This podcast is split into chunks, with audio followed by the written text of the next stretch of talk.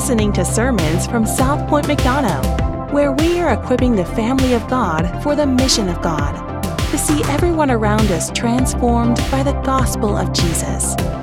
For more information, please visit southpoint.org.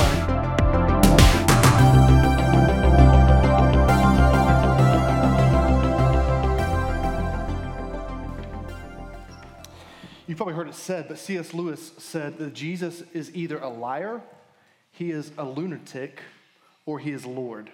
Those are the only options for a guy who came and said, I am the Messiah. I am fully God and fully man. And so we have to wrestle with that. But I want us to begin with, and most of us are like, oh, well, easily, yeah, we say that he's Lord. But, but I want us to, to walk through that this morning. Maybe even this morning, some of you are like, yeah, I'm, I'm struggling with that truth. We're going to look and see what Christ says about himself, but also how we are to live in light of that. I'm going to posit to you just, I'll show my cards. I think that Jesus is the sacrificial lamb who took away the sins of the world and that he is Lord. That's the premise that we're working off of this morning. But he also says this in Matthew chapter 6 and verse 33, and then we'll get into Luke chapter 6. But Jesus says, To seek ye first the kingdom of God and his righteousness, and all of these things will be added to you. So here's the question that I want us to wrestle with this morning. If we say yes, Jesus is Lord, I want us to ask this question though, wherever you are on that on that journey of faith. If you're like, man, I've got no struggles, no worries, no doubts at all. If you're like, man, I'm, in the throes of doubt, I'm wrestling with my faith. I want us to answer this question: What are you pursuing most right now? That's the question. And, and I want us to take just a moment and in the stillness of this moment, I want us to be honest before God. We've already had a time of confession, but I want us to even further just ask the Spirit to reveal that to us, to reveal that to you. And if you're pursuing Jesus most right now, then praise God. If it's something else, maybe it's just like, yeah, I, am pursuing Jesus, and that's what you're verbalizing. I want you to be honest with God the Father and ask the Spirit to reveal that in your life. I'm not going to ask you to raise your hand and tell us what that is in just a minute. But I want us to pray and to seek the Spirit's wisdom and to make sure there's no hidden corner of our heart where we're actually pursuing something else, even though we say that Jesus is Lord. So let's ask the Spirit to open our eyes to that, to that sinfulness this morning, and open our eyes to His Word. So I'm going to give us just a moment. Let's, let's pray and ask Him to reveal the nature of our hearts.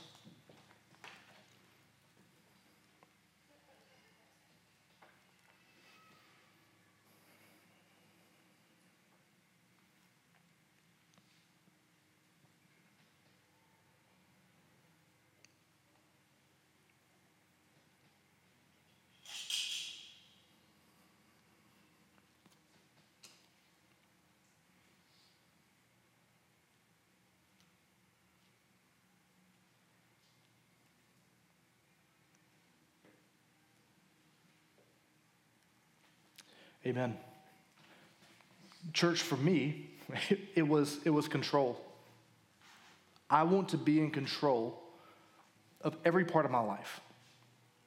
And so, even as we walk through this passage, as I walk through this passage with you this morning, and I didn't, I, I wasn't planning on, hey, let me tell you what I, I'm constantly struggling with. That's what I'm struggling with right now in a variety of areas of my life. I want to be in control. And so I, am praying, even now, and as I preach, I'm going to be praying, that the, the truth of this word would allow me to see that Jesus is Lord and that He is in control of all things. So we're going to look at Luke chapter 6, and Caleb just did a great job reading that passage, so I'm not going to read the whole thing. But we see here beginning in, in verse number 12, we, we just read and we see he talks about in those days, Jesus went up to pray, and he was seeking those whom he was going to call as his disciples, as his apostles, his sent ones.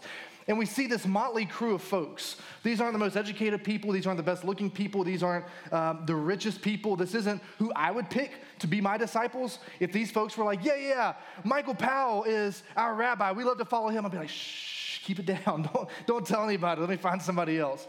But we see here this, this crazy group, but their unity is not in their affinity. It's not because they were like each other. Their unity is in their community. And that was because they were pursuing Jesus Christ and they were all different. And the same is true for the church today. So from the very beginning, Jesus doesn't call us because of what we offer. He says, hey, you don't offer very much, but I'm going to call you and use you anyway. We see the very last one. And Judas, the son of James, there's two Judases. I mean, that would kind of stink, right? If you're not Judas Iscariot and you're like, oh yeah, Judas, Jesus, ah, it's not me, I swear. But the second one, Judas, the son of James, and Judas Iscariot, who became a traitor. This word Iscariot. I thought this was just interesting, but that word Iscariot is a Semitic word for dagger. And they would actually use the word Iscariot uh, to talk about assassins. And we know that eventually Judas Iscariot literally takes that dagger and stabs Jesus in the back. So even here in these passages, we talk about Jesus calling his disciples, and Jesus spent all night praying about it. We see the cross looming in the distance, the reason that Jesus was sent. So then we get down to verse number 17. And he came down with them and stood on a level place with a great crowd. And he begins teaching. And if you're familiar with the scriptures at all, you're like, man, these sound really familiar. This sounds a lot like Matthew chapter 5, 6, and 7, which we call the Sermon on the Mount. And so it could be the same exact sermon. Jesus may have had this sermon. He may have preached this a multitude of places. We know that Jesus preached a lot. He preached for hours and hours. So this is just a summary. It says here that he went to a flat place. So some uh, commentators call this the Sermon on the Plain versus the Sermon on the Mount. Some are like, it's the exact same thing. It, it doesn't really matter. These are the words of Jesus, and so we're relying on that as told to us by Luke. So we know that these things are true. So we have here, the, then we get into the meat of Jesus' sermon. The first thing I want us to see in these first seven verses is this that following Jesus extends blessing in the midst of suffering. Following Jesus extends blessing in the midst of suffering. So, verse number 20, we, we see that he begins here. He lifted up his eyes on his disciples. Now, notice here he's talking to his disciples. He's not speaking to the crowds yet. He begins speaking to the crowds later in verse number 27. But I say to you who hear, but right here he's speaking specifically to his disciples. And that's important for us to know. Luke puts that in there for us on purpose. But he has this contrast, this juxtaposition between these two types of people. He says, For some of you, you are blessed. Or if you want to sound a little smarter, you say blessed, right? Then you have this other type of people who he says, Woe to you. Now, this blessedness, some folks are like, Oh, yeah, happy are you. But, but happy is a weak translation of that word blessed. This word blessed means you are finding in the deepest part of your heart and your soul satisfaction in Christ alone because you are living face to face in the presence of God. That's what it means to be blessed. So he says, for some of y'all, y'all are living face to face with the presence of God. This is what your life looks like, but you're experiencing God, so you're blessed. He says to the other side, he says, Woe to you. And this is an Old Testament uh, command, an Old Testament, what the prophets would do. And the prophets would come down and say, Y'all are not living right. So woe to you. Here's the Lord's condemnation. And it was always terrible news. It was a crushing defeat. There was no getting out of it. And so Jesus says there are two types of people, two categories. And for us, we're going to be in one of those two categories. But here's what he says, first of all. And so we're just going to compare and contrast these real quickly as we walk through. He says the first category, and we can see there in verse number 20, he begins with, Blessed are you who are poor. And then if you go down to verse number 24, he says, But woe to you who are rich. Now, by the world standards, we are by and large, all of us in this room, and I don't know how much money y'all make. If you want to know how much money I make, uh, just ask my wife. Uh, so I don't, she'll have to figure it out and tell you. Uh, but I know for us, everybody in this room, we would be considered rich. Now, is there anything wrong necessarily with having money? No, but he says, Woe to you, and here's why. Because the, the point of this, you who are poor, blessed are you who are poor, because you understand your need. You understand your desperation. And you understand physically, if you're rich, that you can provide for yourself. But if you're poor, you're like, I can't provide for myself physically, so I definitely can't provide for myself spiritually. And so, what this richness does for us we take the comforts of the world that we can afford. We take our wealth, our bank account, everything that life affords us, and everything that we can afford, and it makes us blind. It makes us temporary, have temporary sights. We can't see eternal things because we're surrounded with those things that are temporary because of our riches right now. But those who are poor, he says, man, you understand there is something more to this life because you don't have anything here. So our riches are a detriment to us. We begin trusting in our riches rather than trusting in the riches of Christ. We begin trusting in the things that we can provide for ourselves rather than trusting in what Christ has provided for us. So that's the first contrast here. Secondly, he says in verse number 21, Blessed are you who are hungry. In verse number 25, he says, Woe to you who are full now. In other words, you, you think you can satisfy yourself if you're full, and most of us, we haven't skipped very many meals. And so, for this person who is finding their satisfaction now, there's going to be a constant gnawing in their soul where they cannot find satisfaction. The third thing he says here Blessed are you who weep now. And if you look down at verse number 25, Woe to you who laugh now. In other words, if, if you're not experiencing any sort of sorrow, if everything is just a joke, everything is happy, you don't understand your need for a Savior. He's saying you're just blinded to your surroundings. And hell for that type of person is going to be like gnashing of teeth. Then the last category he has here is he says uh, in verse number 22 Blessed are you when people hate you. For what reason? At the end of verse number 22, he says, On account of the Son of Man on account of the Son of Man. I heard somebody even last night, um, they, they were talking about how their, their life is, is bad. Like it's just, it's just bad, but uh, you know, we're gonna, we're gonna survive, we're gonna get over this, we're going, we're gonna end up thriving. But the reason their life was bad was because of sin. And, and they saw this as persecution. Here's what Jesus says if you're hungry, if you're weeping, if people are speaking ill of you for the sake of Jesus, then you are blessed. He says, that only, to contrast that, woe to you when all people speak well of you, when you're popular, when you're successful, when you believe false doctrine. Now, notice who is speaking ill of these people. He says it a couple of times. Verse 23, and then he says again in verse 26. But look at verse 23 with me. He says, Rejoice in that day and leap for joy, for behold, your reward is great in heaven, for so their fathers did to the prophets. So he's sitting here saying, those who were part of the family, the family of God, those were the ones who were speaking evil of those who were putting their faith in God alone. Again, in verse 26, woe to you when all people speak well of you, for so their fathers did of the false prophets. So he's not saying, hey, we've got these crazy bad guys over here who are doing mean things to you. He's saying, for those who say they're part of the religious community, there are going to be others uh, who say that they're Christians who are like, man, no, no, no, just, just live it up now. Enjoy your life now. Live your best life now. They're going to give people what they want to hear because they have itching ears. But Jesus says, no, we're looking for a better hope. Other, I mean, notice here in verse number 23, we just saw it. He doesn't say, smile and be happy in that day. No, he says, rejoice in that day. Now, notice Jesus here does not say there's a way to experience present pleasure and a way to experience ultimate joy. He doesn't say you can live for the now and live for eternity. He says there's an option here. And we saw it back at the very beginning in verse number 20. He said, He lifted up his eyes and said, Blessed are you who are poor, for yours is the kingdom of God. We find joy living for the kingdom of God, having the perspective of Christ. I would encourage us this morning to examine your heart closely because many of us, myself included, because what does money afford you the opportunity to do? To control your situation around you. That's me. But for many of us, we have become spiritually anesthetized. In other words, we're spiritually numb to the things around us. We, we may show up here on Sunday mornings and it's like, oh, yeah, things are a little different.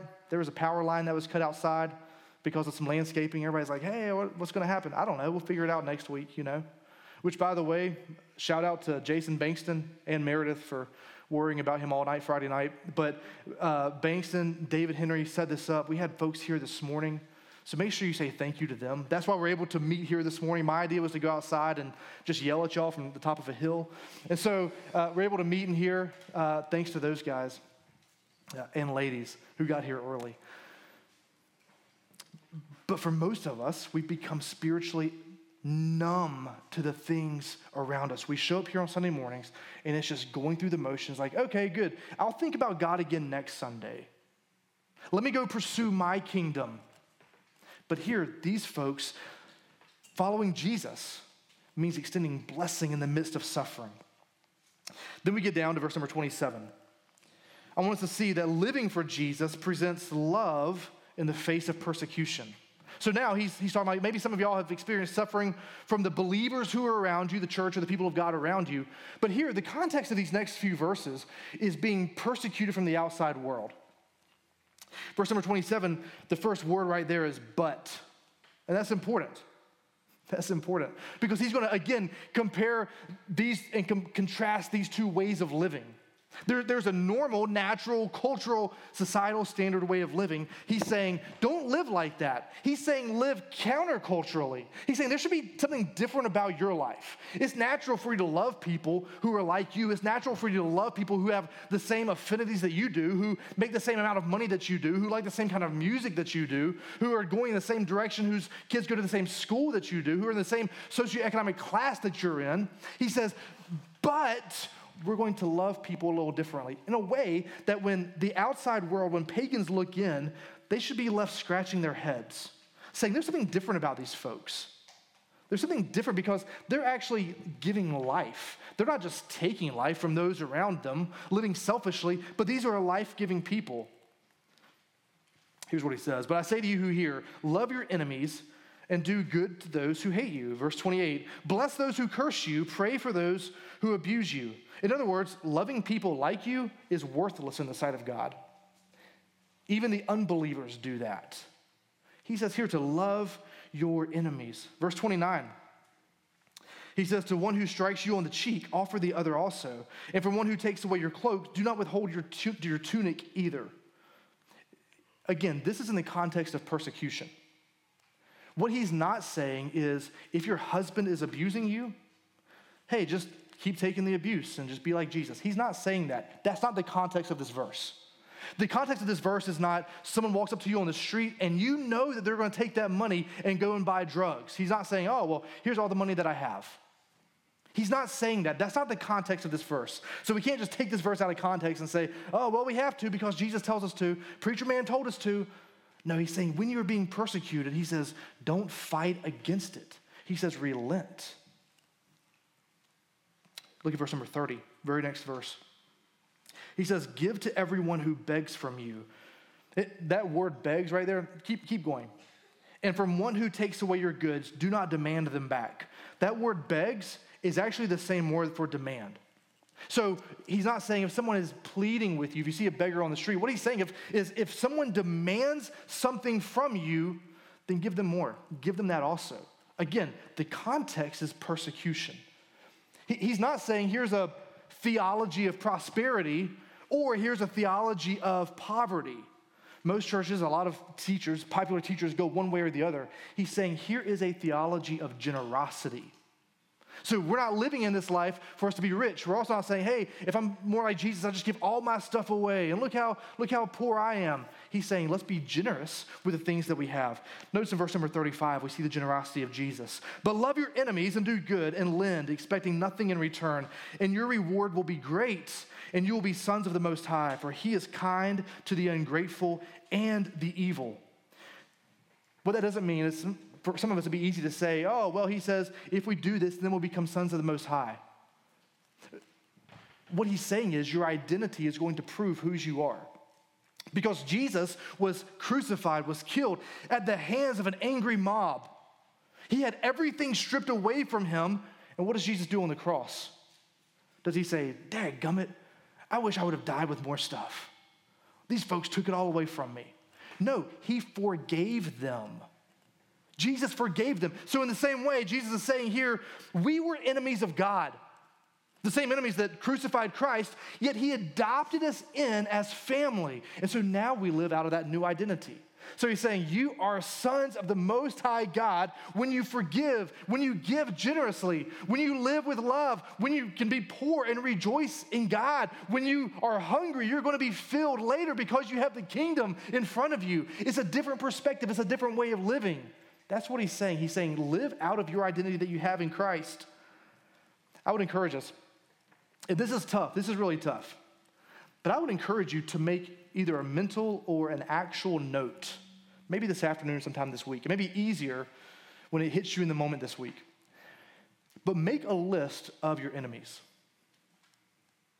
And some of you are like, I don't, I don't want to kill that person. and that's okay. That doesn't You don't have to be like ready to, to fight or to go to blows. But maybe it's a coworker. Maybe at times it's your spouse. Maybe at times it's one of your kids, or a brother or a sister, or a mom or a dad, or your boss, or your neighbor. I would encourage you to make a literal list of those people and pray for them, find a way to bless them, and like Christ did, to endure that persecution. We are to be a life giving people. And what if people, when they looked at your life and looked at those folks who are part of South Point, they were like, man, those are people who are exuding life, not just maintaining life. If we were exuding life, their speech, the way that they give, the way that they serve, that's not pointing to us, that's pointing to Jesus Christ. So we see that living for Jesus presents love in the face of persecution. The next set of verses, the third thing that I want us to see this morning, is that disciples of Jesus offer mercy instead of judgment. Now, right there at the very end of that passage in verse number 36, now when Luke wrote this, he didn't have verses, he didn't have headings in the middle of verses. He didn't have chapters. It was just this long flow of thoughts. And so, as I'm reading through this, it's easy for us to pick up with judge not, and you will not be judged. But we have to understand the context of that is verse number 36, which is be merciful even as your Father is merciful. So, the context of judge not is still mercy. Now, verse number 37 judge not, and you will not be judged, condemned, and you will not be condemned, forgiven, you will be forgiven. Every pagan in America knows the first part of that verse. Everybody knows that. And everybody can quote that verse. I would imagine, you know, years ago, if you were to say, what's the most popular verse that people knew? Probably John 3.16, you know. Maybe Jesus wept, maybe something like that, something easy. But nowadays, it would probably be this, judge not. They stop right there until someone breaks in their house and steals their TV. Then we want to judge them.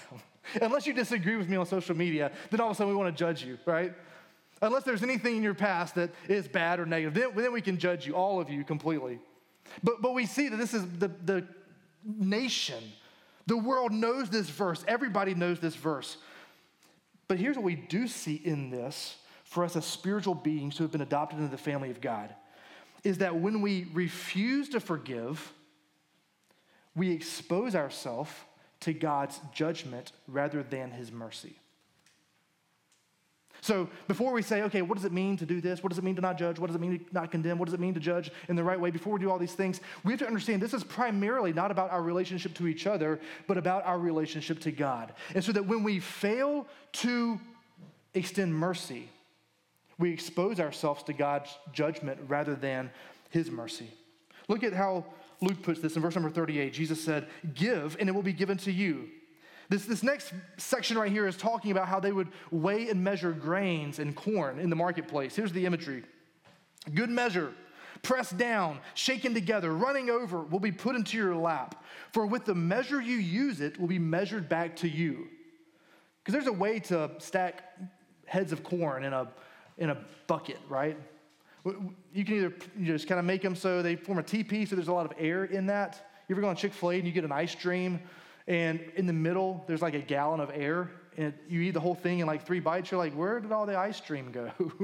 um, that's because they teach you to make this circle in the middle, you know? So it looks amazing, but there's not really a ton of ice cream in there. The same is true with the bag of chips. You, you get the bag of chips, and, and it's enormous, and you're like, man, this is gonna take me weeks to devour. But have you ever, as soon as you open the bag of chips, you're like, you know, the air just comes out. And it's not filled with chips, but it's filled with lies and you're sad because you wanted to eat all of those either spicy Dorito or I like the flaming hot Dorito. I love the Cooler Ranch, dipping them in Moe's cheese. It's just amazing. I love it. But it's nothing but lies. And so the same thing is true here. If, if what you're extending people is a little bit of goodness, but it's mostly an empty forgiveness, he's saying don't be that way because it's going to be measured back to you in the same exact way. Verse 40, 41. Why do you see the speck that is in your brother's eye? Do you not notice the log that is in your own eye? We're quick to see the imperfections in everybody else. That's where we say amen. I'll say it again. We're quick to see the imperfections in everybody else, but we're blind to our own problems. Anybody there with me? Yeah. Notice what it doesn't say though. it doesn't say to ignore the problems with your brother. This is like when you get on an airplane and they're like, hey, in case the plane's going down, what you need to do is make sure you have enough oxygen, you know, which is always interesting to me. Uh, I'm like, ah, how about you give us parachutes? Can parachutes come out of these things? Um, but, but the oxygen, I've been in planes where that's happened before. But what do they tell you to do if you have kids or someone who's traveling with you who can't take care of themselves? They say, when the oxygen comes down, do they say, put the oxygen on that kid? No, you put the oxygen on yourself. Then you can help somebody else. The same thing is true here. He doesn't say, take care of the plank in your own eye and hope that your brother does the same thing. He says, no, take the plank out of your own eye. Your problems are probably worse than somebody else's. Even if they're not, let's just gamble that they are. Take the plank out of your own eye so you can help your brother. The goal here is still better community. It's not individualism. Just take it out of your own eye and just keep going your way. So I would encourage you to be useful to those around you. I would also say, are you too prideful that when somebody comes and says, hey, brother, there's a speck in your eye, you're like, no, no, not, not in my eye. So this goes both ways. Y'all like that cartoon? We keep going. So, disciples of Jesus, we offer mercy instead of judgment. That doesn't mean we always, that doesn't mean we never extend judgment, but our default is mercy. That's the umbrella for offering judgment. Then we get down to verse number 43. I want us to see this that abiding in Jesus produces fruit in step with the heart. Abiding in Jesus, and we get that imagery, that picture from John chapter 15, but abiding in Jesus, a very similar analogy that Christ uses there, but abiding in Jesus produces fruit in step with the heart. Notice in verse number 43, Again, we looked at this a little small word that introduces a section. We saw the word but a few minutes ago. We have here this word for. Now, this word for is, is building on everything that Jesus has said. And now he's saying, that's the fruit of your life. He's saying, now let's get down and look at the root of your life. So he's built this argument for the, a, a, a lifestyle of kingdom perspective and now he's saying, here's the transformation that should have taken place in your heart. Verse number 43. This word for, the difference, listen, friends, the difference between being saved and unsaved is not what your mouth says you believe. The difference between being saved and unsaved is what your life shows that you believe. So, to this point, we can probably do a lot of these things. And the danger with this passage, if we can say that about a sermon by Jesus, the danger with this passage is we say, you know what, let me see if I can externally modify my behavior.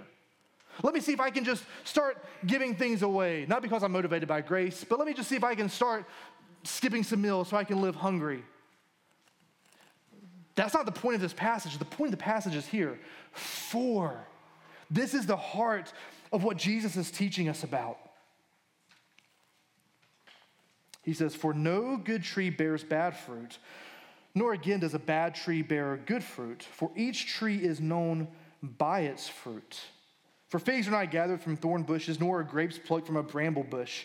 The good person out of the good treasure of his heart produces good, and the evil person out of the evil treasure produces evil, for out of the abundance of the heart his mouth speaks. The message is not do better at being a Christian. The message is understand that you have been justified by faith, that you have been given a new identity based on the finished work of Jesus, that now the blood of Christ covers you. That because of Christ's work, God the Father doesn't look at you and see nasty, stinking Michael Powell fill in your name in the blank. He sees the finished work of Jesus Christ. And because of that, we've been given a new identity. We are seen as sons and daughters. We have the presence of God because of the finished work of Jesus Christ. So that's how we are able to experience new life. John Calvin, the reformer, he said this in his Institutes. He said, It is faith alone that saves, but a faith that saves does not remain alone. And so we don't just say, Hey, I got faith, but there's no fruit. That's not what Jesus is saying.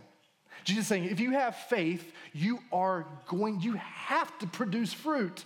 And I imagine he's sitting there as he's teaching, He's probably looking at, at a fig tree. He mentions a fig tree. Now, a fig tree, you know when figs are in season because the leaves come out. And you can tell from looking at a fig tree, even though maybe you can't see the figs from a distance, you can tell when it's in season, when the figs are ready, by looking at the leaves from a distance. And I imagine Jesus is sitting here and he says, Look at this fig tree, because he does this other places, right? He says, Look at this fig tree. It looks like it's ready for a harvest. It looks like it should be producing fruit. But when you get up close, there is no fruit. He's saying, This tree is a hypocrite. But he says the same thing for us here. From a distance, we can look and say, oh, yeah, we're producing good things, we're producing fruit. But has the heart changed? On close examination, are you producing fruit in step with the root that is justification in Christ alone?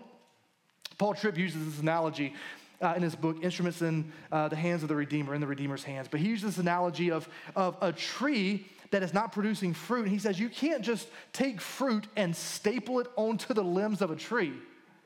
You can't just say, hey, this tree is not producing any fruit. Let me put some fruit on it. You can't just exchange bad fruit for good fruit without examining the roots of that tree.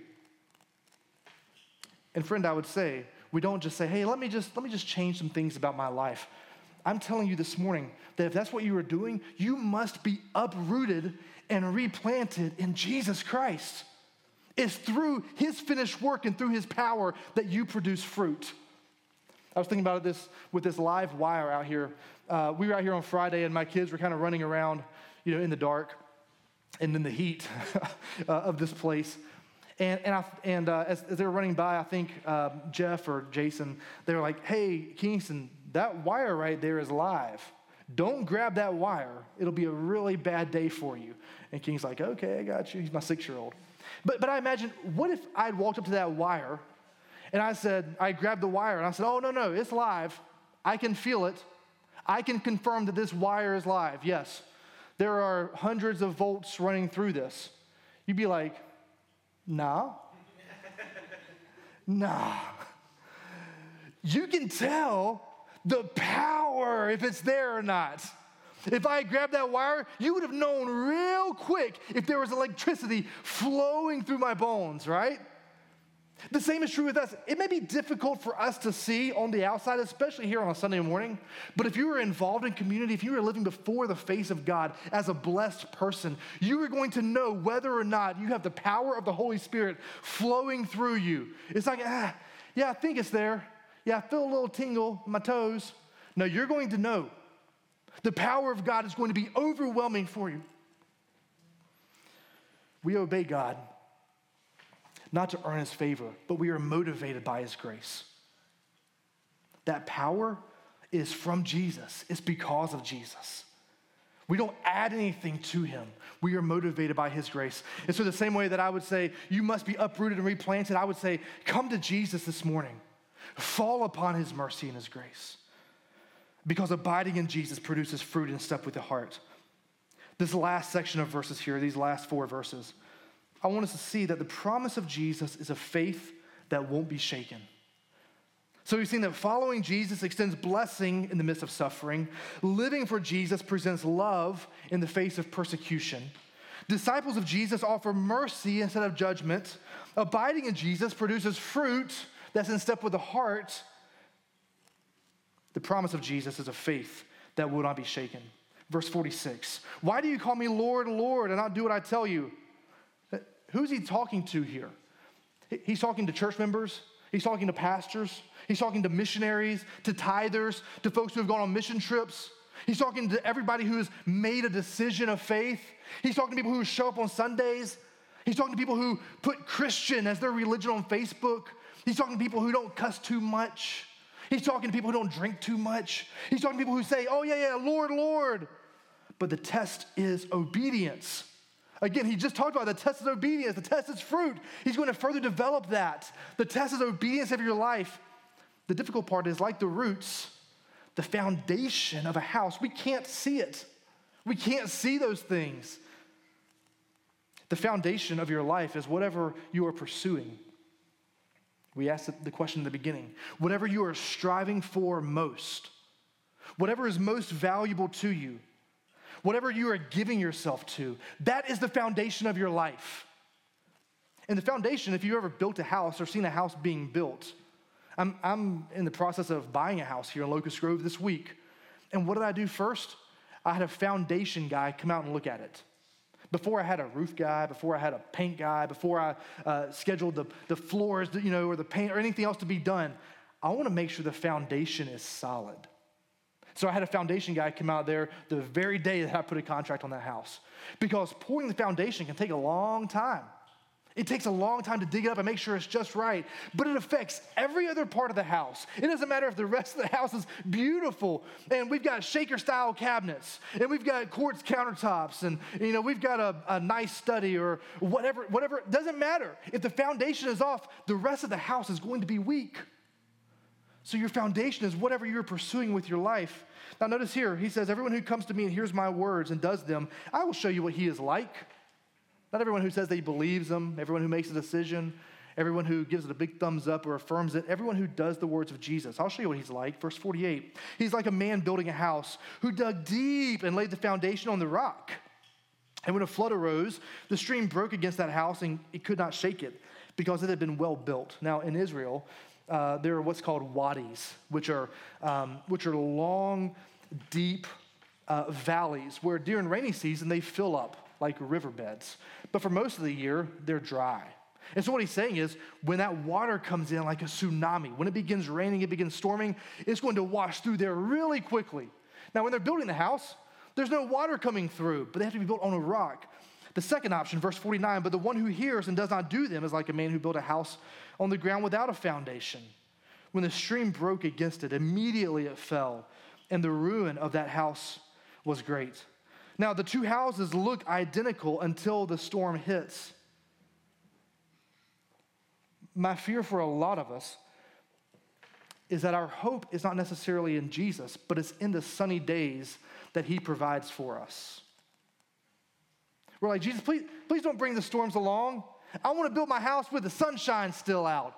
I want to make sure that I have good kids and that I have a good wife and that I can drive something nice and that I keep a good job, and that I can be seen as successful and I never go hungry and that things are just going along well. Praise God. And I've got the mugs and I've got the blanket throws and I've, I've got all the, the pictures and everything's beautiful. But what happens when you lose your job? What happens when your marriage is on the rocks? What happens when there's a sin in your life that you just cannot shake?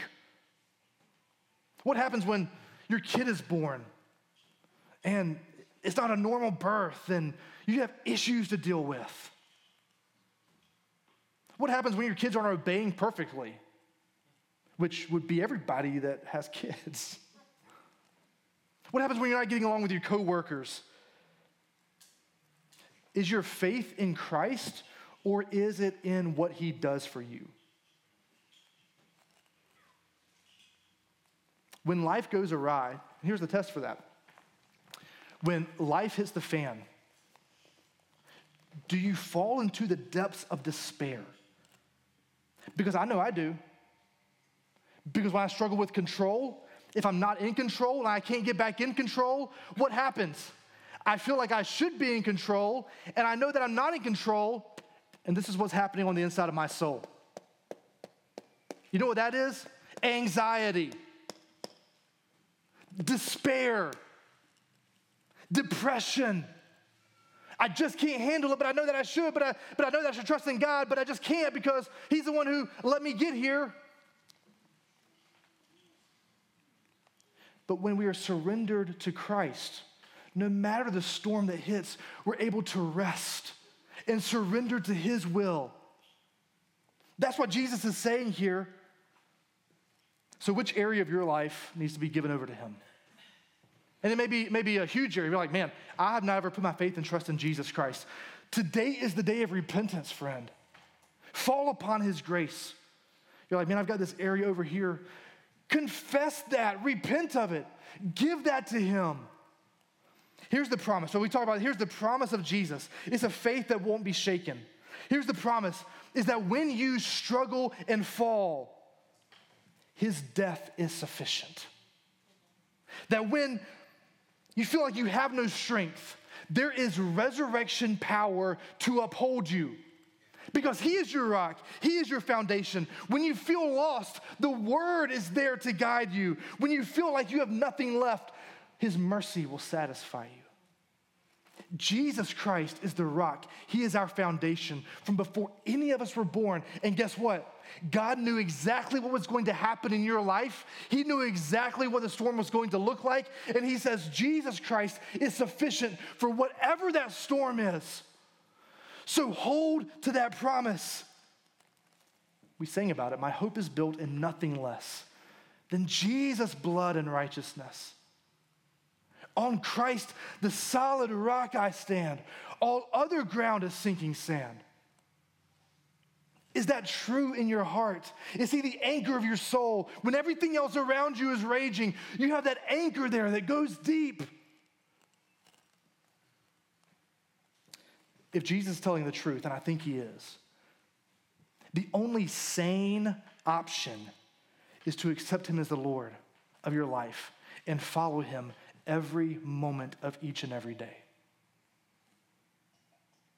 So, what does the Holy Spirit want to adjust in your life? I don't mean that as a rhetorical question.